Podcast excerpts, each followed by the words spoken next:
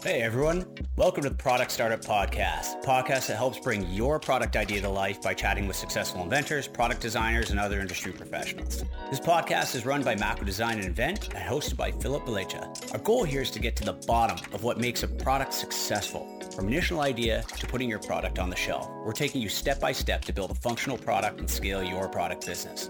Now onto the show. The Product Startup Podcast, Episode 8. Welcome to the Product Startup Podcast, helping you turn ideas into successful products step by step. With your host, Philip Beliza. Hi, everyone, and welcome to the Product Startup Podcast. In the last episode, we heard from Fabienne Serriere. She created KnitYak, a business she funded through Kickstarter that sells scarves knitted using patterns based on algorithms founded in mathematics, computer science, and hacking. Each scarf is unique, and she uses a computer program to feed her industrial CNC knitting machine a new pattern for every order. If you haven't heard that episode yet, make sure to check it out. Before I get into today's content, I wanted to thank someone who left a review on iTunes. M. Jerome 2 says, Great podcast for DIYers. Philip's podcast is a great resource for all entrepreneurs in the DIY space or those interested in entering the space. His guests are authentic and have been there and done it. Inspirational. Keep it up. Thanks a lot, M. Jerome, too. I really appreciate your comment. So if you haven't left a message yet, I'd really appreciate you letting me know what you think. Just go to theproductstartup.com slash review.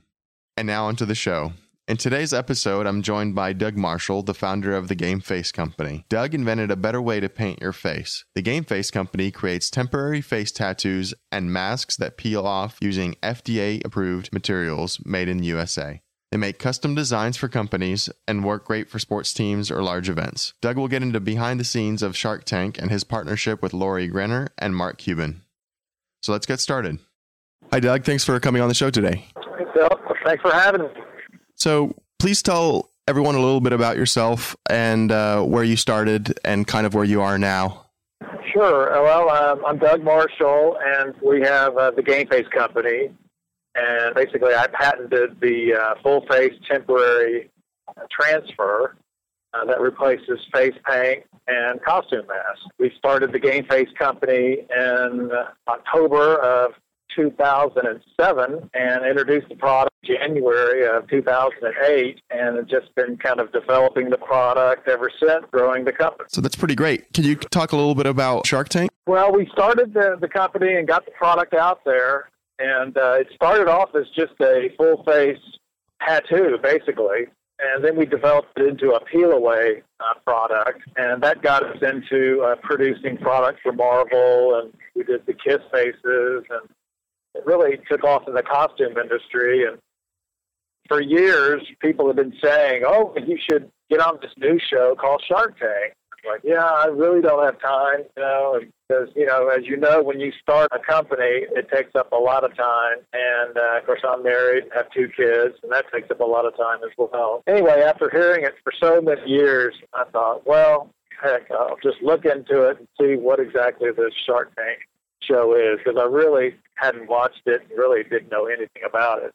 So basically, people egged you on to go on, and uh, how did you do? I looked into the auditions and to see how you actually get on the show, and you can do it a couple of ways. One is you can do it online, send in a video, and just apply that way, or you can actually go and audition uh, for the show. And I thought, well, with our product being so visual, um, it would be really cool just to go and, and audition. So I actually uh, went out to L.A. I took my dad and my uh, my son, and I've got a brother out in L.A. I thought, well, hey, we'll just make it a family trip and go audition. So we did, and uh, interesting. I really think they should make a show out of the audition because it's so entertaining. All the different kind of people that are there. We pulled up to the hotel, and part of the rule was you couldn't get in line until that the day of the audition. Of course, we were there the day before, and the line had already started. Jeez. So we got out, and I said, "Go get a spot in line." So my son ran out, and we were actually 51st in line, and uh, the line just kept growing and growing, you know, through the day and throughout the night, and it went down over a mile down the street. Wow.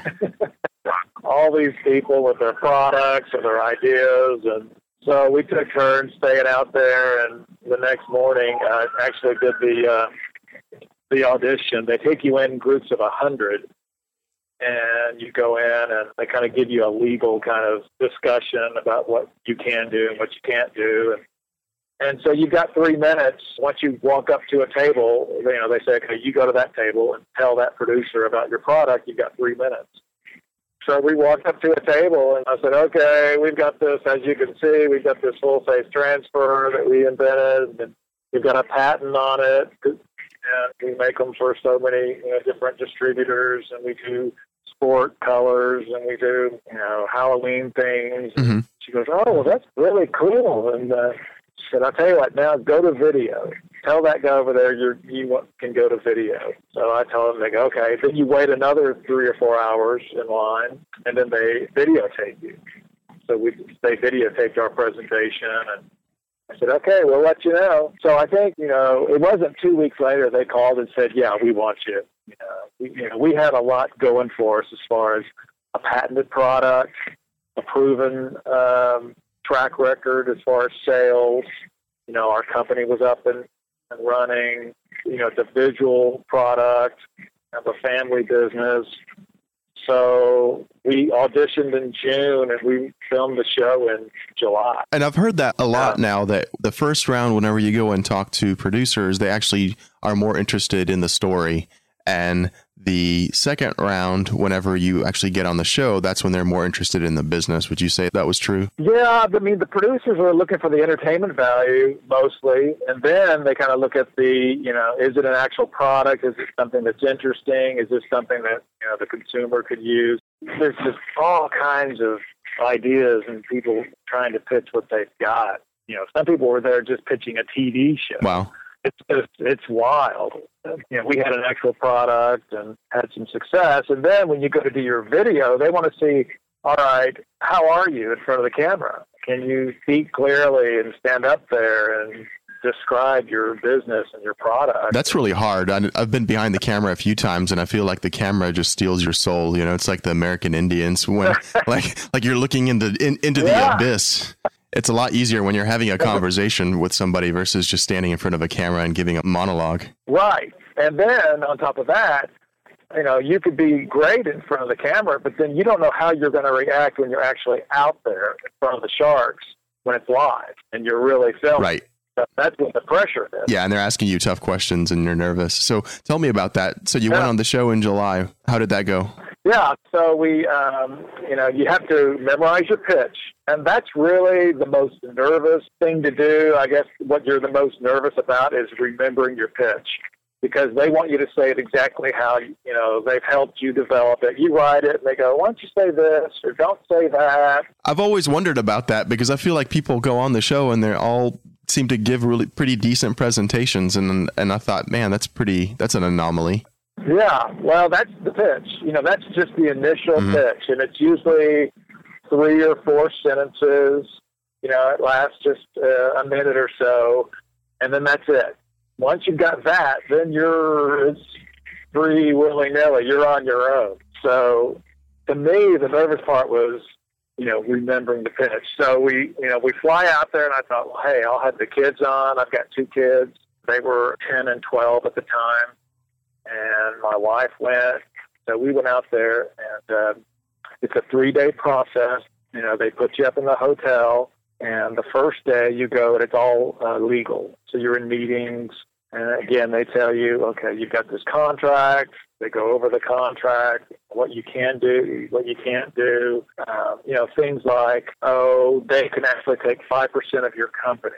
That was a stipulation that was in there with early shows, and it was in our show, our show. They had the right to five percent of your company. Mm. They, they've taken that out since.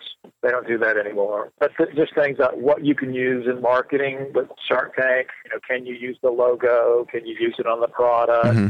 Do speaking engagements. Uh, one thing is um, you can't run for office two years after you air. That's interesting. So, so just things like that. So you do that. That's the first day. That's just all legal. The second day is when you go through your pitch. You know, they've got your backdrop, they set it all up.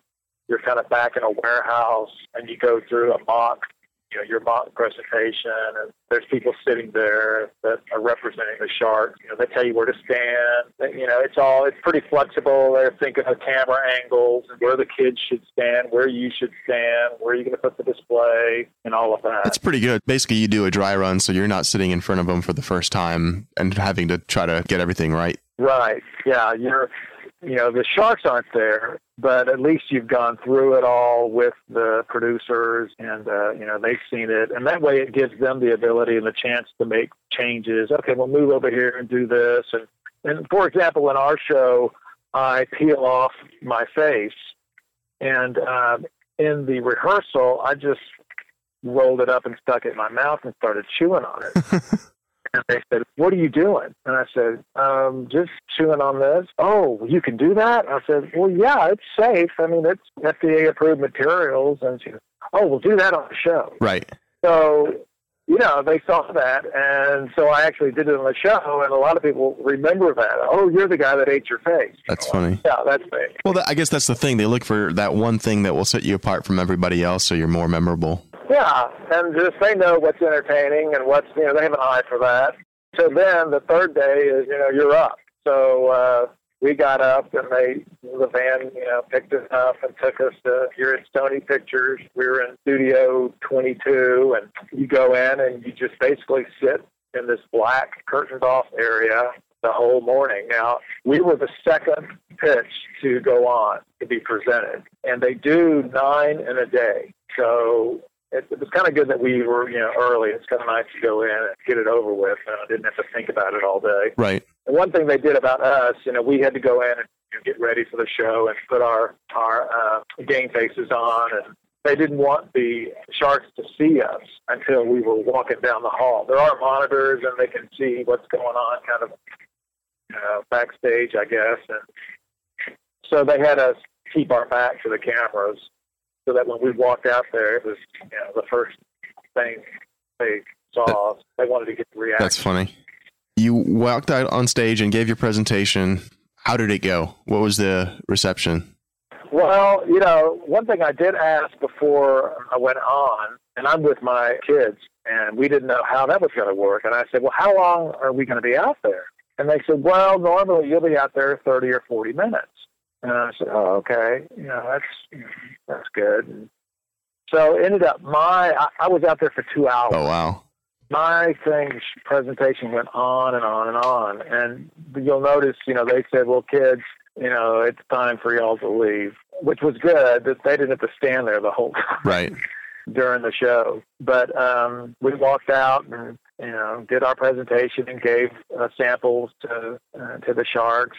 And um, then you know after I'd given the pitch and then the kids left, and we started going over all the uh, opportunities of this product and what industries that it's applicable in. And that's the thing about our product. It's you think, oh well, sport fans, you know, paint their face and Halloween trick or treaters, but um, you know, we do a camo line, and which we really don't even promote, which is a great product for hunters. Well, which means it's also a potential product for the military Wow. which we really even haven't pursued. And then it's also in the promotional product industry. So it's a great way for companies to put their logo on people's faces and give out 10, 20, or 30,000 at a game. Right, because you could scale up production on that. You don't have a bunch of people painting faces. You hand out pre-printed faces. Yeah, like I quoted the Cowboys last year. They were doing a promotion with AT and T, and it was kind of a last minute deal. They said, "We really we need a product. We need it quick. Can you get me a product that's around a dollar thirty each? You need thirty thousand. Jeez. Came back and I said, "Yeah, I got a Bandit mask, and I can get it to you for a dollar each at thirty thousand. Wow. They up going with an ear bob thing, but you know we can get down to a price where it's a great giveaway Wow. and it's a great visual, you know, product. You know, we started brainstorming with the, you know, that's the fun part. You're on this big uh, business counseling session with these successful business people, and they've got ideas. And so at one point, I laughed. You know, I was up there just listening to them argue with each other. And Robert was arguing with Kevin, and Mark was arguing with Robert, and they were all kind of yelling at each other. And I, I just stood up there. I think I was there for 10 minutes just standing there. And I said, hey, hey, hey, hey. And I worked trying, I was trying to explain to them we want to brand the company, and we've got other products. We can do glow in the dark, we can do glitter, you know. And, and Robert said, Doug, Doug, hey, you're overselling. You're overselling. So it just went on and on. Yeah. So it, it looks like on the show when you see our show, you're seeing 15 minutes. It looks like Daymond's out, Robert's out, Robert's mad at me, and all. You know, Right. there's all the drama there, but it really went on for a long time. The other thing also is that the producer said, "Hey, Doug, just do the best you can. Be yourself. Be relaxed." And they said, "You know what? The editors can make you look good, or they can make you look bad, and it's all in their hands." And so, and it's true because you're going to have bad Right, moments absolutely. You're going to have good moments. In ours, we have a little, you know, there's a bad moment, then it gets better. Right, they have to sell the story a little bit. yeah. So tell everybody how it ended. So what's interesting about my show, our our episode, is we had we were the first company to uh, be offered a million dollars. Wow. So they really uh, promoted that. You know, company gets offered a million dollars. You know, coming up. And uh, the thing about our show also, we filmed it in July. We didn't. We thought, oh well, we're going to air probably around Halloween. It's kind of a, a Halloween item. Halloween, no, came and went, didn't air. And they said they'll they'll call you two weeks before it airs. So then Christmas is coming up, and we're waiting, and you can't say anything hmm uh, they can actually fine you. I think it was like $1.5 million if you tell anybody Jeez. what happened on the show. Right. And here I've got two kids who are going to school in a small town, and everybody knows we just filmed Shark Tank. Right. So like, you know, can't, I can't tell you, can't tell you. So finally, we ended up being the first show to air in January. And of course, we got the notice, so we had a big party and watched it. So I had three offers. I had an offer from Kevin, basically to bank us. Um, I had an offer from Lori and Mark together. And then I had a, an offer from Mark just to buy the company for a million. Wow. And so when you know you're up there and you get these offers, so now they're like, okay, what do you want to do? What's your decision? So I'm standing up there like, okay, I need to buy some time. And so I said, well, I'd like to talk to my family. And I said, oh yeah, that's fine. So the the producer runs back to uh, to Lori, you know, my wife, who's sitting there in the back waiting. And they're like, you're on. And she's like, what? She's like, yes, you've got three offers, and Mark's offered him a million dollars, and you've got to go on. That's funny. yeah, so she's like, oh my gosh. So they run her out to the hall. So I meet her in the hall. And um, we start talking, and I'm trying to remember. Okay, now what are all the offers here? so We're going over and over the offers. And uh, at one point, oh, I had peeled off my face and had left a portion of it on my nose, and I didn't know it was on my nose. And she reached over and she, I said, "Oh yeah, pick that, get that off my nose." And they rushed. The camera people rushed us and said, "Don't touch his nose.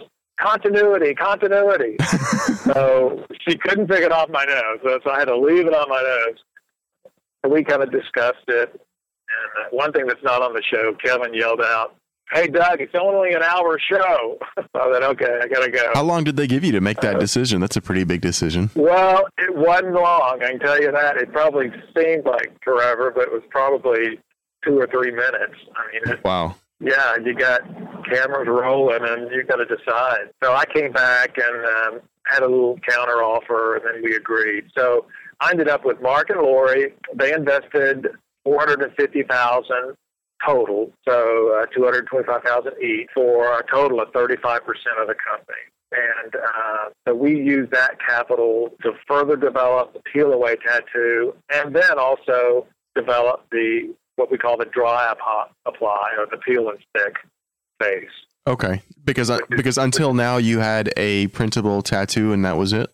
Yeah. So up to that point, we just you know we had a tattoo Okay. that basically you washed off, and what I had shown was the peel away, which is something we were developing, but we had to go into production with it. What was the patent on, if you don't mind sharing? Like, was it on the manufacturing process? Our patent is a utility patent on a full face transfer. So anything you put on your face that's full face, that's our patent. So it includes any type of transfer. So we had to develop it so that, well, you know, you could put anything on your face, but then you got to get it off. So we developed the peel away tattoo, which no one had ever developed a water application peel away tattoo. So that's our tattoo face. And then we thought, well, you know, if you're at a game and as a promotional item or something you're going to buy at the stadium, you know, you're not going to have scissors and water and everything to put it on. So then we came up with the dry apply, uh, which is a peel and stick, like a sticker that goes on your face. And it's a 3M, it's a breathable, FDA approved material topical, which means it's safe for your skin. It's made for skin application and it has flexibility to it. So it's like a stick on mask. Wow. So we call that the fan mask and the bandit mask. That sounds really cool. So did you go through the FDA approvals yourself or did you use an existing material that was already approved? Well, we had to on the tattoo face because we developed a whole new adhesive. Ah. So we did on that. So you had all the safety data sheets to go through. And then on the 3M, the dry apply, it's already done because it's already created. Right. So we just used it for that application. So we didn't have to, thank goodness, on that. So that's, you know, but no, go ahead.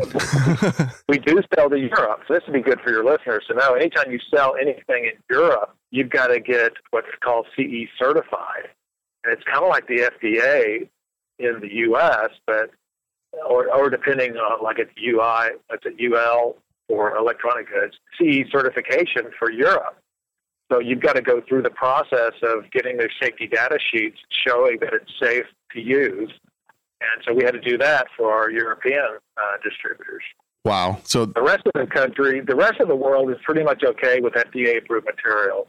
You know, South America, Central America, Europe, you know, they had their own certification. Right. Can you maybe talk a little bit into detail? So I'm sure there's people that have their own health product that w- might be governed by the FDA. The FDA has pretty, I think it has some pretty broad uh, categories that it goes into. Right. Anywhere from anything that you ingest to anything that's topical. I've seen some home health aids that have to be uh, FDA approved. It's a little difficult to kind of comprehend, but it's not, a product isn't FDA approved.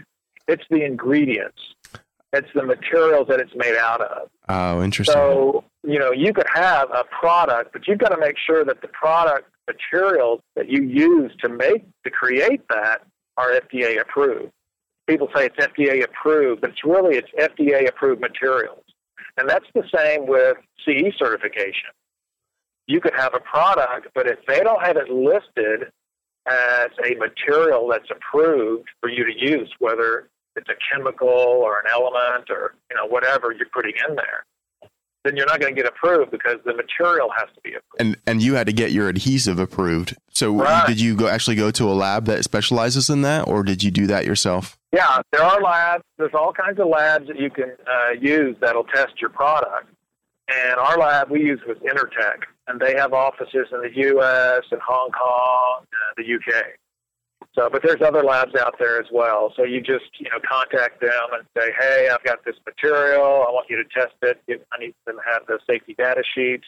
I need it for U.S. and Europe. I bet that was pretty daunting process if you haven't gone through it before, but it sounds exciting too.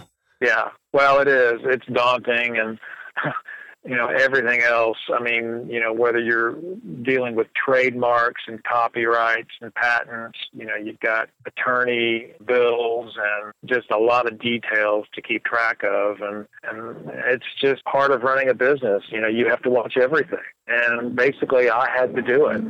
We were a small business, and we're still a small business. So if you're an entrepreneur and you've got an idea and you want to create a product, there's different ways to go about it. But if you're going to create a product, have it manufactured, start a company, and start distributing it, you got a lot to do.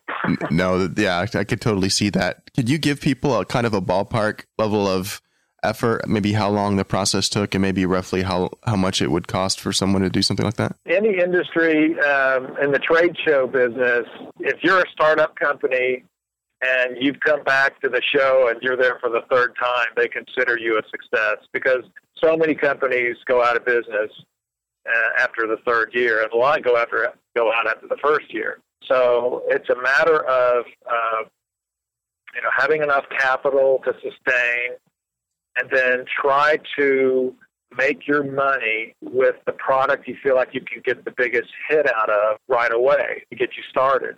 You know, like us, we developed this product. I mean, this this product just came to me in a dream.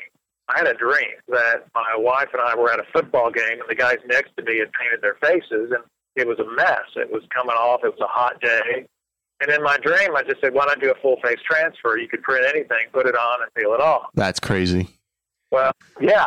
So that's where it started. All right. So then I started measuring faces, and I made uh, templates out of fabric, and you know, and decided, okay, am I going to go forward with this or not? You don't tell anybody about it until you get at least a patent pending number. Right.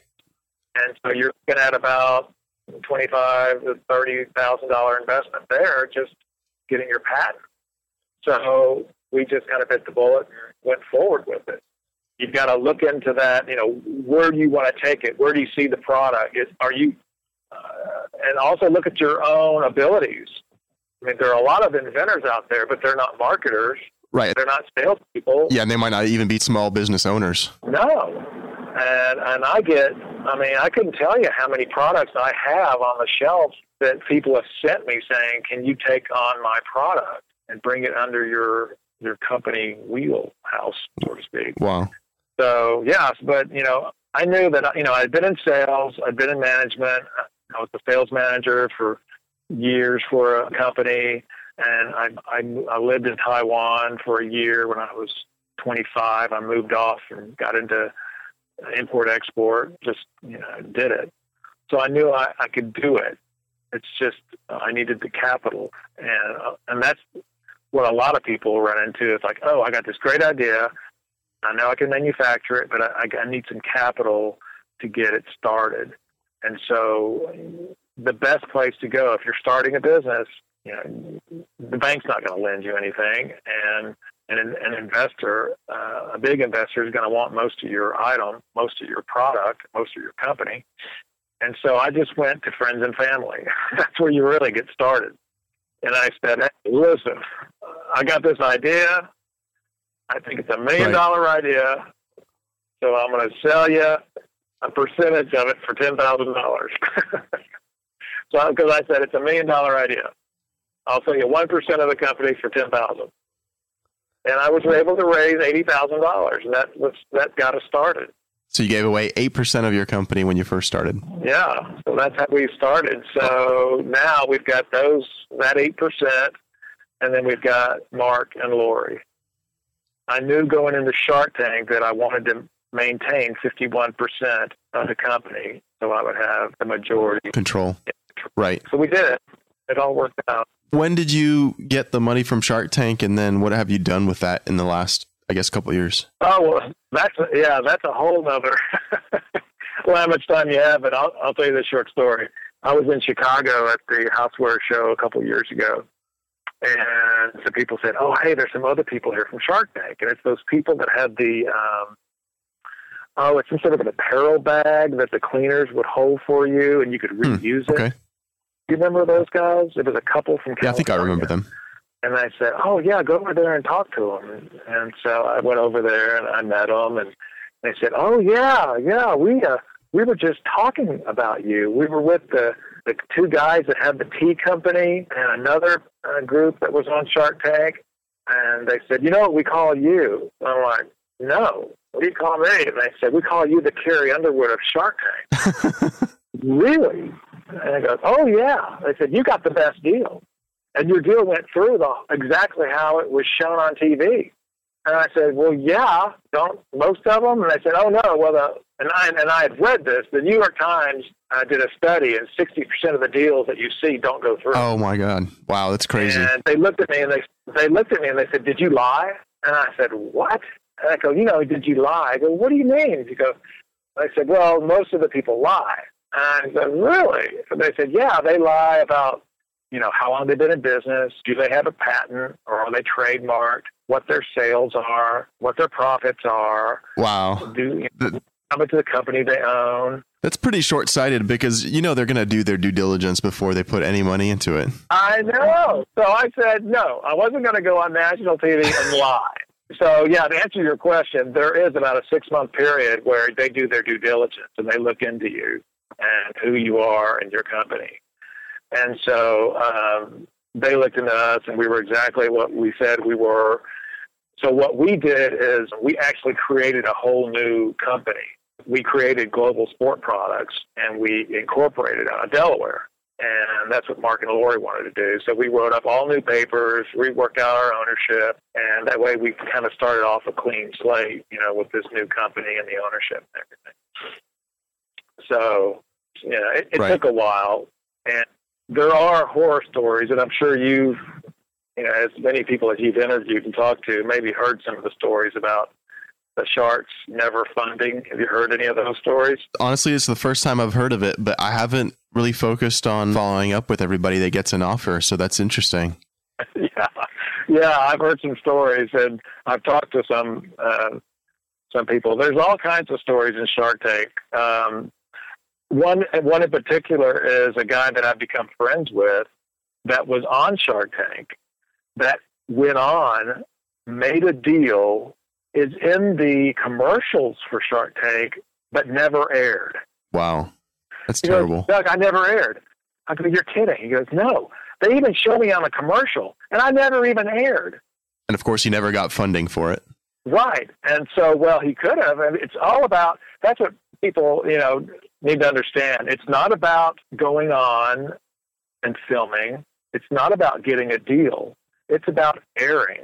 If you air, you've basically won a multi million dollar ad campaign for your company, whether you get funding or not. Right. I've definitely noticed that in the last few campaigns. I feel like people intentionally ask some ridiculous amount of money just to get rejected by the Sharks so they can use that free publicity and not really give anything away. Yeah, and I don't see how they get away with that because you know I went in asking for six hundred and mm-hmm. fifty thousand, and the producer said you can't do that. I'm like, why not? He goes, no one's ever asked for that much. I'm like, well, that's what I'm asking for. And they just begged me, please, please don't ask for that much. So I thought about it. I said, okay, I'll ask for four hundred fifty. All right, that's fine. That's funny. And I think the Sharks know that. I mean, they go in and they're asking, you know, for that amount. And who knows how many of those shows you never see, you know, that they film and, and never do air. Yeah. But, so, uh, th- so that everybody knows, you filmed in the summer of 2012, right? And then it aired at the end of 2013. Is that? It aired in uh, January of 2013. I was actually the first presenter of the new year in 2013. And so here we are three years later, and you've had two new partners in the company. Um, Yeah. how has that helped you grow? And we, we aired again because we did our update That's right. in season five. So, and we were able to show the new dry apply product. So, evidently, and I don't know who measures all of this, but I've been told that we're one of the top 10 shows of Shark Tank. Evidently, it's entertaining. In fact, my niece called us last week and said, Well, they just showed your episode in my business class. That's awesome. Like, Really? Yeah. And she goes, Hey, that's my uncle. So, anyway, we continue to air. And so, uh, with them selling the rights to uh, MSNBC, then it airs internationally. So we air, I would say all the time, but fairly frequently in different parts of the world. Yeah. And So you're basically you're continually getting publicity. yeah, we continue to get publicity. What the one thing that did surprise me, of course, we were just hammered with requests and emails and, and phone messages, and and it was really difficult at at first because the World Cup was going on, and we had orders that you know they they wanted millions of these, but we couldn't ship because we hadn't perfected the product yet with us, it was kind of a catch 22. All of a sudden, we became really popular and a great product that we really couldn't sell. So it was really, it was tough. Since then, you know, we've perfected everything and, and we continue to air, but we didn't really get that really big push at, at first uh, to be able to ship out product right away. So that kind of hurt us. But since then, and the one thing that really surprised me about Shark Tank is how international it is. And you may not realize it, but people watch it all over the world. No, and I've never And it- thought about that either. Yeah, and and it's just not, I'm not talking repeats. I mean, they watch it live, they live stream it Wow. from their computers, and they're looking for new products and new ideas. We've been knocked off in China. I mean, we've had products stolen, There's a product you can buy that'll have my picture on it, that's my design Jeez.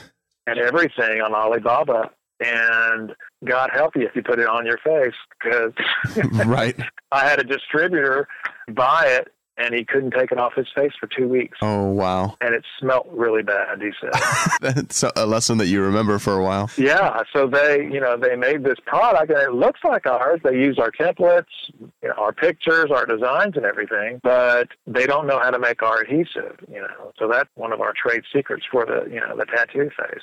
Have you made an effort to try to patent this internationally, or are you not even bothering? Well, the tattoo face, we didn't because we don't really need to because nobody else knows how to make it. And we're kind of going to the dry apply anyway. So we do have international uh, patent pending for the dry apply.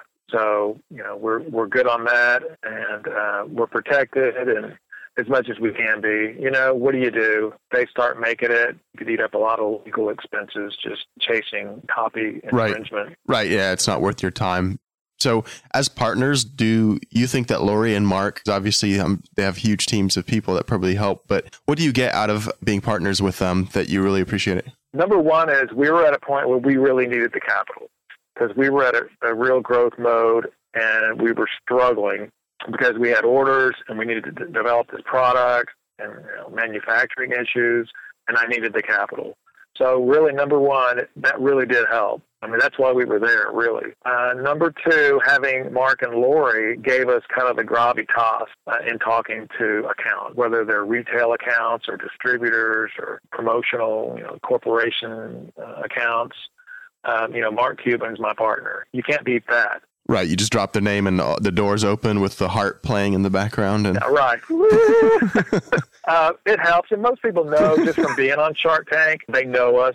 So just by airing that, you know, that really opened it up. But Mark, he has his team. Uh, he has over a hundred companies now, and so he's got his team of people that help out with marketing or, you know, will advise you on accounting, and he's got his own, you know, attorneys that he uses, and you know, there's things like that that we can plug into. Lori does a lot of it on her own. She doesn't have the team as much, but she can plug you in and help you in getting in with like Disney or Home Shopping or just different retail accounts. Mhm. And then she has really good uh, an eye for design. For example, I knew two weeks ahead of time that we were going to air, that we're going to air in January. So I called Lori and I said, "Hey, we're airing," and she's like, "Okay, we got to work on your website." And she goes, "Let's meet." All right, okay, um, you're in Chicago. And she goes, "Yeah, can you be here tomorrow?" I'm like, "Well, okay, I guess so." So she goes, "Okay, fly to Chicago, catch a cab, come to my house, and we'll meet, and we'll go over everything." Yeah. Oh my gosh! So I did. I took off. You know, like I don't know, like four in the morning or six in the morning, whatever, and flew to Chicago. Cab in the rain. Got to her house. Met with her for three or four hours. We just basically went through the website, Jeez. and she just said, "Okay, do this, do this, do this, change that, move that, do this, do this," and you know, it was it was great because it really helped. So, you know, she's you know she's got an eye for design, and because that's her business, you know. Right. And and I think everyone can take something away from this. It's you're not just getting money from an investor. You they should be bringing something else to the table, some unique skill set or connections or something to help propel you to the next step. Because a lot of people, I think, look at the money and then maybe stop there. But a partner needs to bring way more than that. Yeah, and it's whatever effort they want to put forth in it. If they see the potential, they're probably going to put forth more effort in what they're doing with you. I mean, I can't speak for Daymond or Kevin or Robert of what they do uh, or Barbara. So, you know, I've heard different stories, but you know, every company is unique. Every company has its own, you know, issues as far as leadership. You know, I'm I'm willing to listen and make changes and you know, if, if they have a better idea, you know, I'm all for it. Well, and that's good that you take that advice. I think people are hesitant of handing the keys over to somebody else to say, "Wait, no, I'm the one that created this. Like you're not allowed to tell me what to do." But that's kind of the that's kind of the whole point of having an investor that has that background knowledge is that if you're going to tell them that they can't have any a say in it, then you're kind of wasting the uh, contribution. Yeah, and then there's the other side to that too, is that you can't really let them just take control of it because they really don't know the business like you do. Now, maybe if you've got a new product and you're just starting off, But you know, we've been in business three years and had over 400 you know retail accounts, and I knew the product backwards and forwards. And I knew what the potential was and what the potential wasn't. So um, you know, at the same time, you've got to you've got to go off your gut feeling. Right. Basically, too. make an educated uh, argument on why you feel a certain way and um, be able to back Mm-hmm. it up. Otherwise, I guess they'll uh, call you out. Yeah, I mean it's, it's tough. I mean it's Shark Tank and going on and getting an investor and and doing all of that is um, sorry for the background noise. Is a little more than just going and getting an investment group and uh, having the money and running your business. There's a lot more to it, and there's a I wouldn't say a lot, but there are more pressures because you're dealing with not only uh, successful business people, you're dealing with celebrities. So, Right. um, and that's different than just dealing with your, you know, businessman who lives two doors down that's got, you know, a couple hundred thousand Right. wants to invest somewhere. And then you're dealing with Shark Tank. I showed the video and uh, I speak at Chamber of Commerce groups that want to know about business and entrepreneur groups and volunteer and, and, and you know do stuff like that. Uh, because people are really curious, you you kind of become a public figure in a sense. I didn't really know how people watch Shark Tank that much. really, I didn't even know much about it when I went on. And when people are recognizing me in an airport, are you kidding me? You recognize the person that was on Shark Tank? Yeah, that's really great. like, yeah, how is that possible? Congratulations on all your success. Can you talk a little about where your sales are now, or how if if you've achieved the goals that you set out for yourself? You know, we have. We're you know we're still under a half a million. We're you know we haven't even done a million yet, so we're still new in a sense because we've got this new product coming out. And so uh, with the fan mask and the bandit mask, and then we've come out with the new jewel face. I have to ask you, you, you talked about your manufacturing process being proprietary. Does that mean that you have that in house, or do you still outsource your manufacturing? We, we outsource all of our manufacturing. Okay. We don't have the volume enough to keep a manufacturer busy, and most companies are going to be that way. If you're going to manufacture your product yourself, that machinery or your mechanism or however you're going to manufacture needs to be running all the time. Idle machinery costs money. So unless we're just cranking out faces, you know, eight hours a day, it's not economical or feasible really for us to be manufacturing it. And there's enough manufacturers out there. Now, our product's made in the U.S. Would we go to China? Possibly. We already did with the jewel face. I couldn't find a manufacturer in the U.S. that could make the jewel face. There isn't Mhm. one. So I had to go to China. I didn't have any choice. So, you know, we do have those relations, you know, in China. And uh, if we reach a volume where, because your volume usually is more when you go to China, you know, you've got, you're going to do, instead of thousands, you need to be doing tens of thousands. Right. So we reach that point, and I think we're going to, hopefully by the end of this year, then we'll have a, a, a relationship with a Chinese manufacturer um, that can uh, crank out our product. So So, how are you able to protect your idea when it's proprietary, but you're not there every day and you're not running the manufacturing floor? Well, it's no problem in the U.S. because you know you've got U.S. patent laws, and so you're not going to run into Sure. that. And and our tattoo faces, we keep them made here because I just don't want to show them how to make it. Right. As soon as I do that, cat's out of the bag. As far as our dry apply, it's a um, it's a material that we can control how much material they have in a sense. But you know, really, you can only do so much.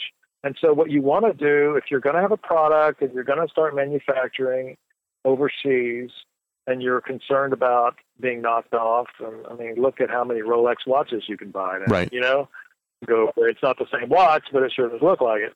Well, you want to brand yourself. So that's what we're doing with the Game Face company. And so we've got distributors in different parts of the world, and they're basically our Game Face uh, liaison in that country. And we, you know, have our logo, and you know that if you buy a Game Face company product, it's going to be safe to put on, and it's not going to cause you to break out or your child to break out, or you know, Right. so we, you know, we hit it hard. We set up the distribution. We brand ourselves. great. well, I think you've done really well. So, you know, congratulations for getting where you are today. And, you know, your story is really amazing. So I really appreciate you sharing that with everybody. Well, sure. I enjoyed it. I mean, I wish I had someone to talk to before I went on uh, Shark Tank. It's, or, you know, I started a business and I love to talk to uh, people that are just getting started because hopefully I can save them, you know, some time and some money just from the experiences that I've had and my family's had. You know, I can't say that's not a sacrifice. And if, if anyone's interested and if they're going to be, if they're an entrepreneur and they're going to start a business out of scratch, especially, and go out, it's going to be a sacrifice, and the, really your whole family is going to be in it. It's like Mark said the other day in an interview. You know, you've got to go out on the on the end of the limb to get the fruit. Right. You've got to just analyze your life and determine whether you're not only capable or willing to sacrifice to do it. And it's and it isn't a one time, oh now we've done it. It's a daily sacrifice. Yeah, you're continually grinding. Yeah, I mean I think about Donald Trump. I mean, how many marriages has he been through? well, really, he's a businessman, and they probably, know, it's probably it's a sacrifice that he made, uh, and it cost him a family life in a sense. I'm not sure that Trump took as many wives as he did because he was making sacrifices for well, his business, but I think that's very debatable. well, I'm just using him um, as an example. I'm sure there are better examples. I can absolutely understand with what you're saying, though. Um, you know, while yeah. we're on the topic, you said that you know if you can help some people out from making the same mistakes, did did you make any that you feel that other people can learn from? Yeah, I mean, I'm I'm sure. Oh, I'll tell you one mistake that um, I would never do is pay a royalty on your sales to an investor. And investors will agree with you on that. Uh, because when you're starting a company and starting a new product and then developing new product, you're cash strapped. So the last thing you want to do is, be having to pay out a percentage of your sales. Now, if it's gaining sales, you know, that's another thing. I've got um, sales reps. And for example, oh, that's another bit of advice. If you're going to get sales reps, don't get reps that just want to carry your line and then go sell it. Get reps that specialize in certain accounts. So if you've got a product and you want to try to get into Walmart, find a rep that only calls on Walmart, and they're out there. That's a, that's their only account. That, they're Walmart rep. That makes complete sense because they're basically a specialist and and they know how to get around the the, the roadblocks that normal reps wouldn't. Right. And they've been calling on Walmart for, you know, 10, 20, 30 years, and they've got the relationships, and they know how to do it. Uh, same way with Meijer, CVS, Walgreens, Target, Rite Aid. So there are, and that's just from me, you know, making mistakes and then getting the advice of other uh, business owners. So, speaking of advice, I guess where did you turn to for that, other than the the sharks? After you got them, did, were there any books or tools that you really appreciated that helped you out? Uh, you know, I tend to listen to people who I respect that are successful in a sense, and maybe in the same situation. So, I had a lot of contact from other presenters or companies and people that were on Shark Tank and I I have some really good friends hmm. now that were on Shark Tank and presented and got deals, didn't get deals, and we're kind of a support group with each other. So in a sense, you're kind of part of a, a fraternity in a sense. Right. You've got some camaraderie there. You help mm-hmm. each other out. Yeah. And also the small business development group in our town because once we started, we were shipping out of our house, out of the garage, and I really couldn't afford a big office, and I needed warehouse space. So I went to the small business development group in our town, and they had cheap office space, and it was a business incubator. So if you want to get out of the house, you want to have an office, and you don't want to spend too much. I mean, the Regus and you know some of these other places are can get expensive. Find the small uh, business development group in your in, they, in your in your area, and they get federal funding, some state funding, I think, and they need businesses to come in to help because then they get more funding. So they're they really want to help you. Right. So if there's anybody listening, another keyword to search for is called SCORE, S C O R E, and that's another group of retired executives. Yeah, we had SCORE that was in with the small business group that we were in. Is it SBA, Small Business Administration? Yeah. So uh, yeah, that's a good that's a good point. Well, Doug, thanks again for sharing all your wisdom with everybody.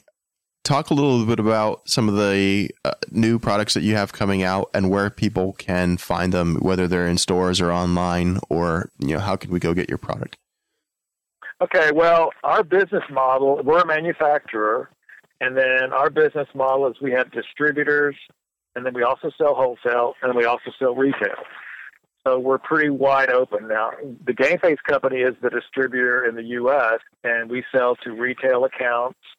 Uh, you can find our Halloween products only during Halloween in grocery accounts like HEB and Albertsons and Safeway and True. Uh, there were some True Values SuperValu.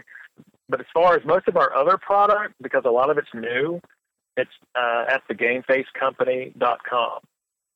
It's all spelled out, thegamefacecompany.com. And they're, the products divided up into different types of products. So you've got the dry apply, like the fan mask that you just peel and stick on.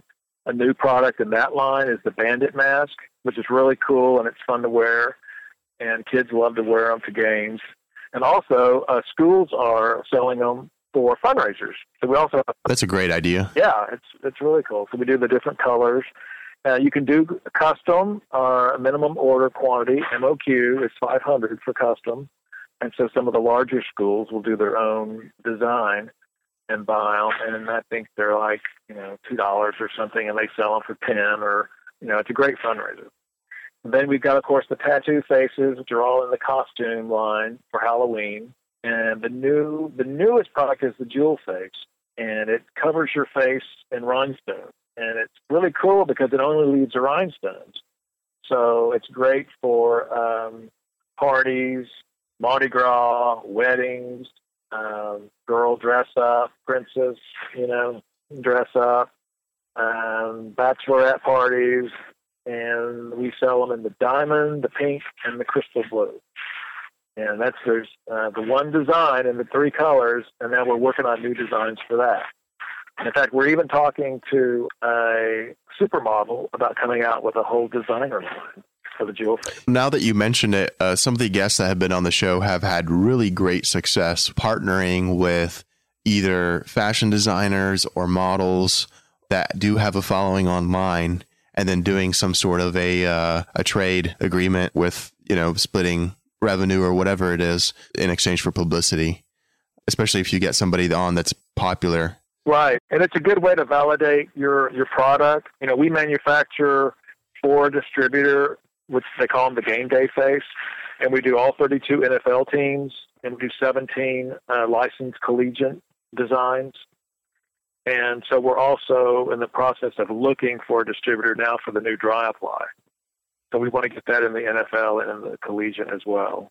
Well, you have a, quite a bit going on, so I'm definitely going to let you go so you can focus on that. But thanks again for sitting down and talking with us. I really appreciate you sharing uh, yeah. your wealth of knowledge with us.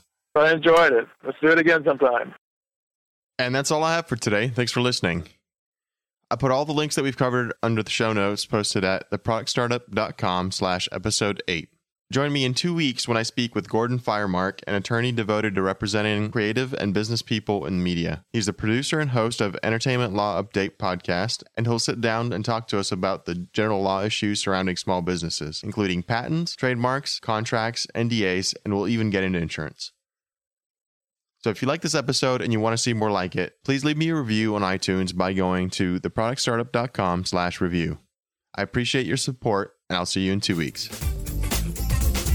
Thank you for listening to this episode of the Product Startup Podcast with your host, Philip Valitza. For more great content and to stay up to date, visit theproductstartup.com, your guide to getting there.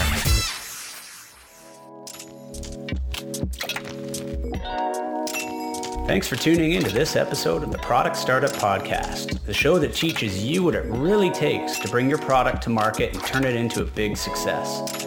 This podcast series is brought to you by Mako Design and Invent, the first firm in North America to provide global caliber end-to-end physical consumer product development to startups, inventors, and small product businesses. If you're looking for product development help on your invention, head over to makodesign.com. That's M-A-K-O design.com for a free consultation from one of Mako Design's four design studios from coast to coast. Thanks for listening and see you next time.